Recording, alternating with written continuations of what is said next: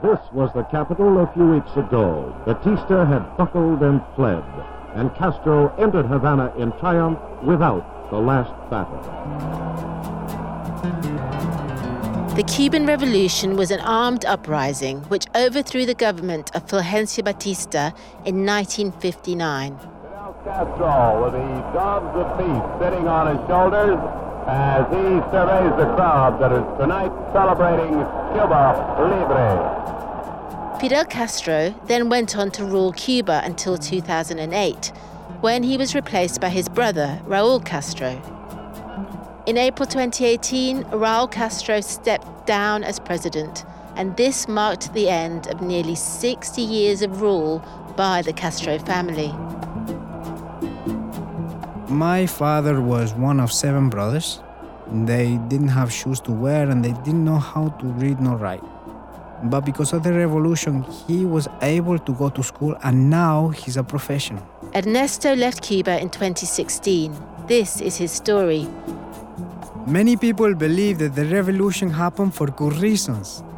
I think that when the revolution began, it was for good reasons. For the dream of free education, free health, free housing.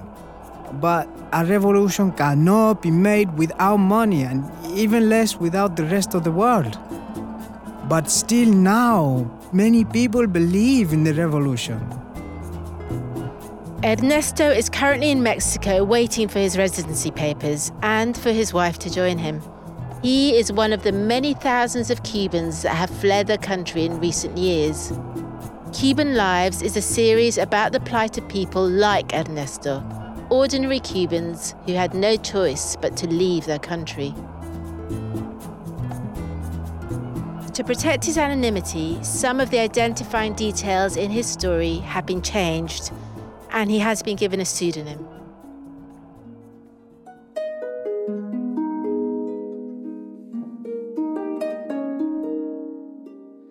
So I was the child of communists. My father was an education official in our province, and my mother had a senior position in the government.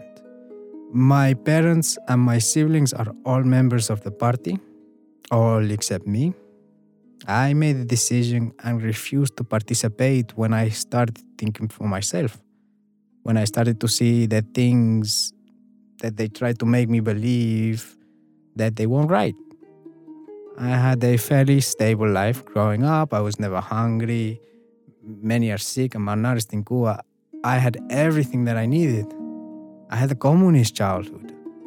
In school, they taught me the values of the homeland, the heroes, the hatred against the USA, you know, these kind of things. Yes, we had to sing pro revolution songs.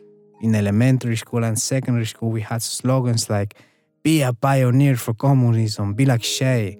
The intention of any pioneer was to be like Che Guevara. There wasn't anything higher than that. Every school was like this. But it was during my secondary school that I began to question many things. Uh, for example, I began to question the war of Cuba and Angola. Mean, this war didn't make sense to me. Because of my views, my parents had to interfere so I could finish my studies. But even despite that, the state confiscated my CDs. Even one by Ricardo Arjona because he had one song about Fidel Clinton and love.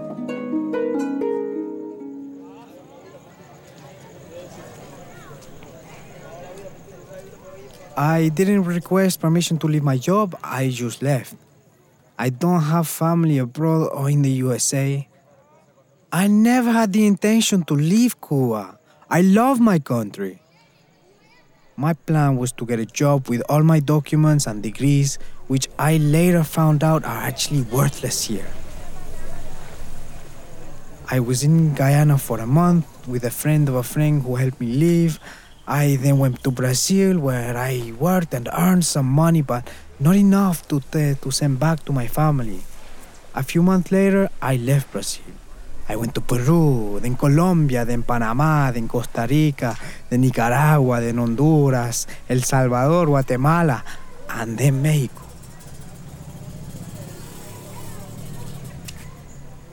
It was difficult to travel through Nicaragua. The governments of both countries are very close, so they didn't want to let Cubans travel through.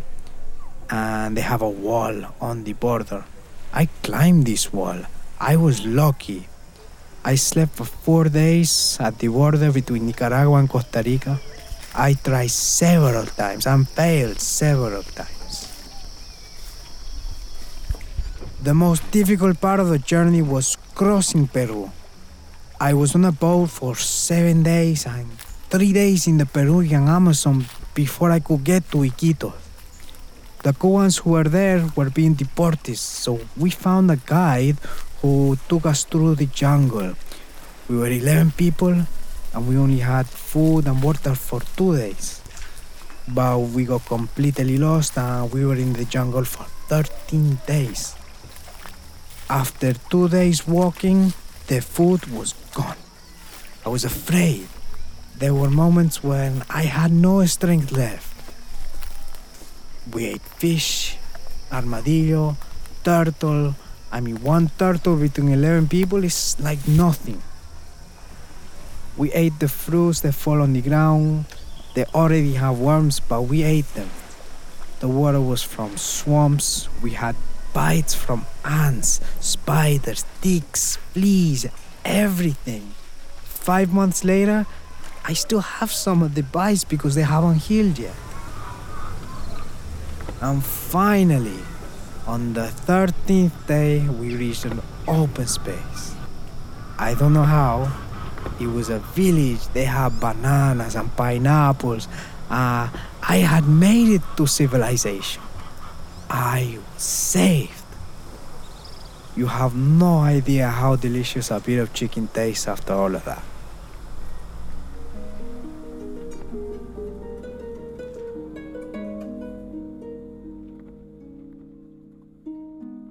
When I went to the public university after military school, the first thing the teacher told me was the university is only for communists. And if I was not a communist, I couldn't be there, so I lied to be allowed to study. In the end, the school director also ended up here in Mexico, just like me. He went to a conference in Mexico and he stayed. Eventually, I finished my education. I studied industrial engineering at university and then set up a small business, a workshop for mechanical services. Simple things car washing, tire servicing, heating, then removal, little things. I wanted to make more money than I was making, but in Cuba, when you start to make money, they raise the taxes, and then you have to do everything illegally because they won't supply you, you anything for your business. I rented the space to the bank, and it was very expensive. I soon began to have problems again. I refused to join organizations like the Workers' Syndicate of Cuba, the Committee for the Defense of the Revolution, which are obligatory to join. I told the Secretary of Trade Union and the Secretary of the Party of the province how I felt about the way the state was forcing my business to do certain things.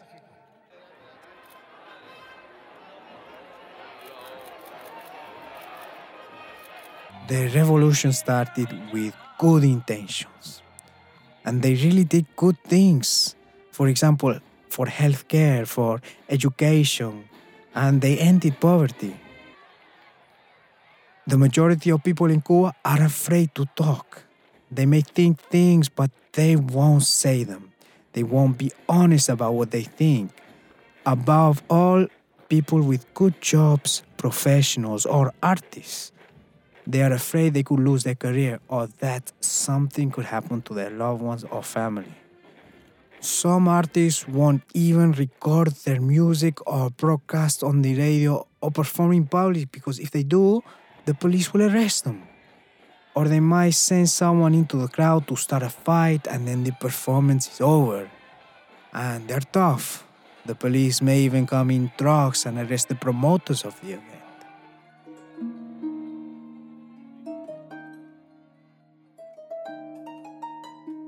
Several years ago, I was involved in a film festival. At the festival, there were many singers and actors, and they were all against the government. We all wore braces with the word change, and we knew the risks. The police arrived at the film festival. Many were beaten, others were taken to prison. I was in prison for several days.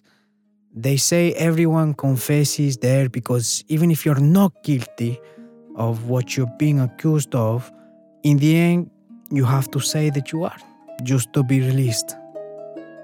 I got out after some days. After the film festival, I was fired from my state job for being a political danger to the country. I also had to give up my private business. They told me that they needed the space and that I could have another space very far from the city, but they wanted me to get out of the city. And many inspectors came, then the police. They asked my family many questions. They even questioned the neighbors. In the end, the place was closed down.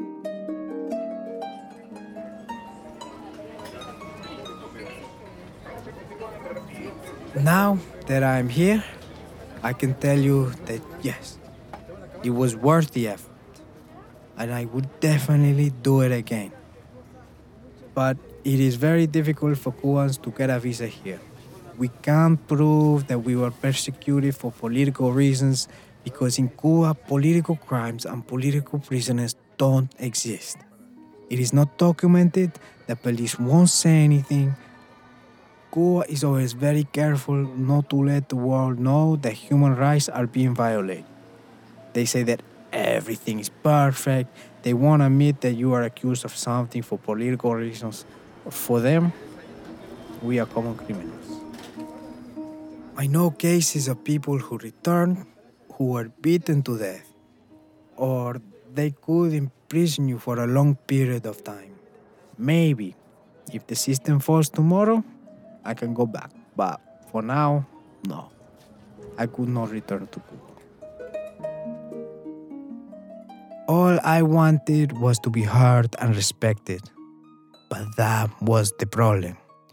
In Cuba, those who think differently don't have a life.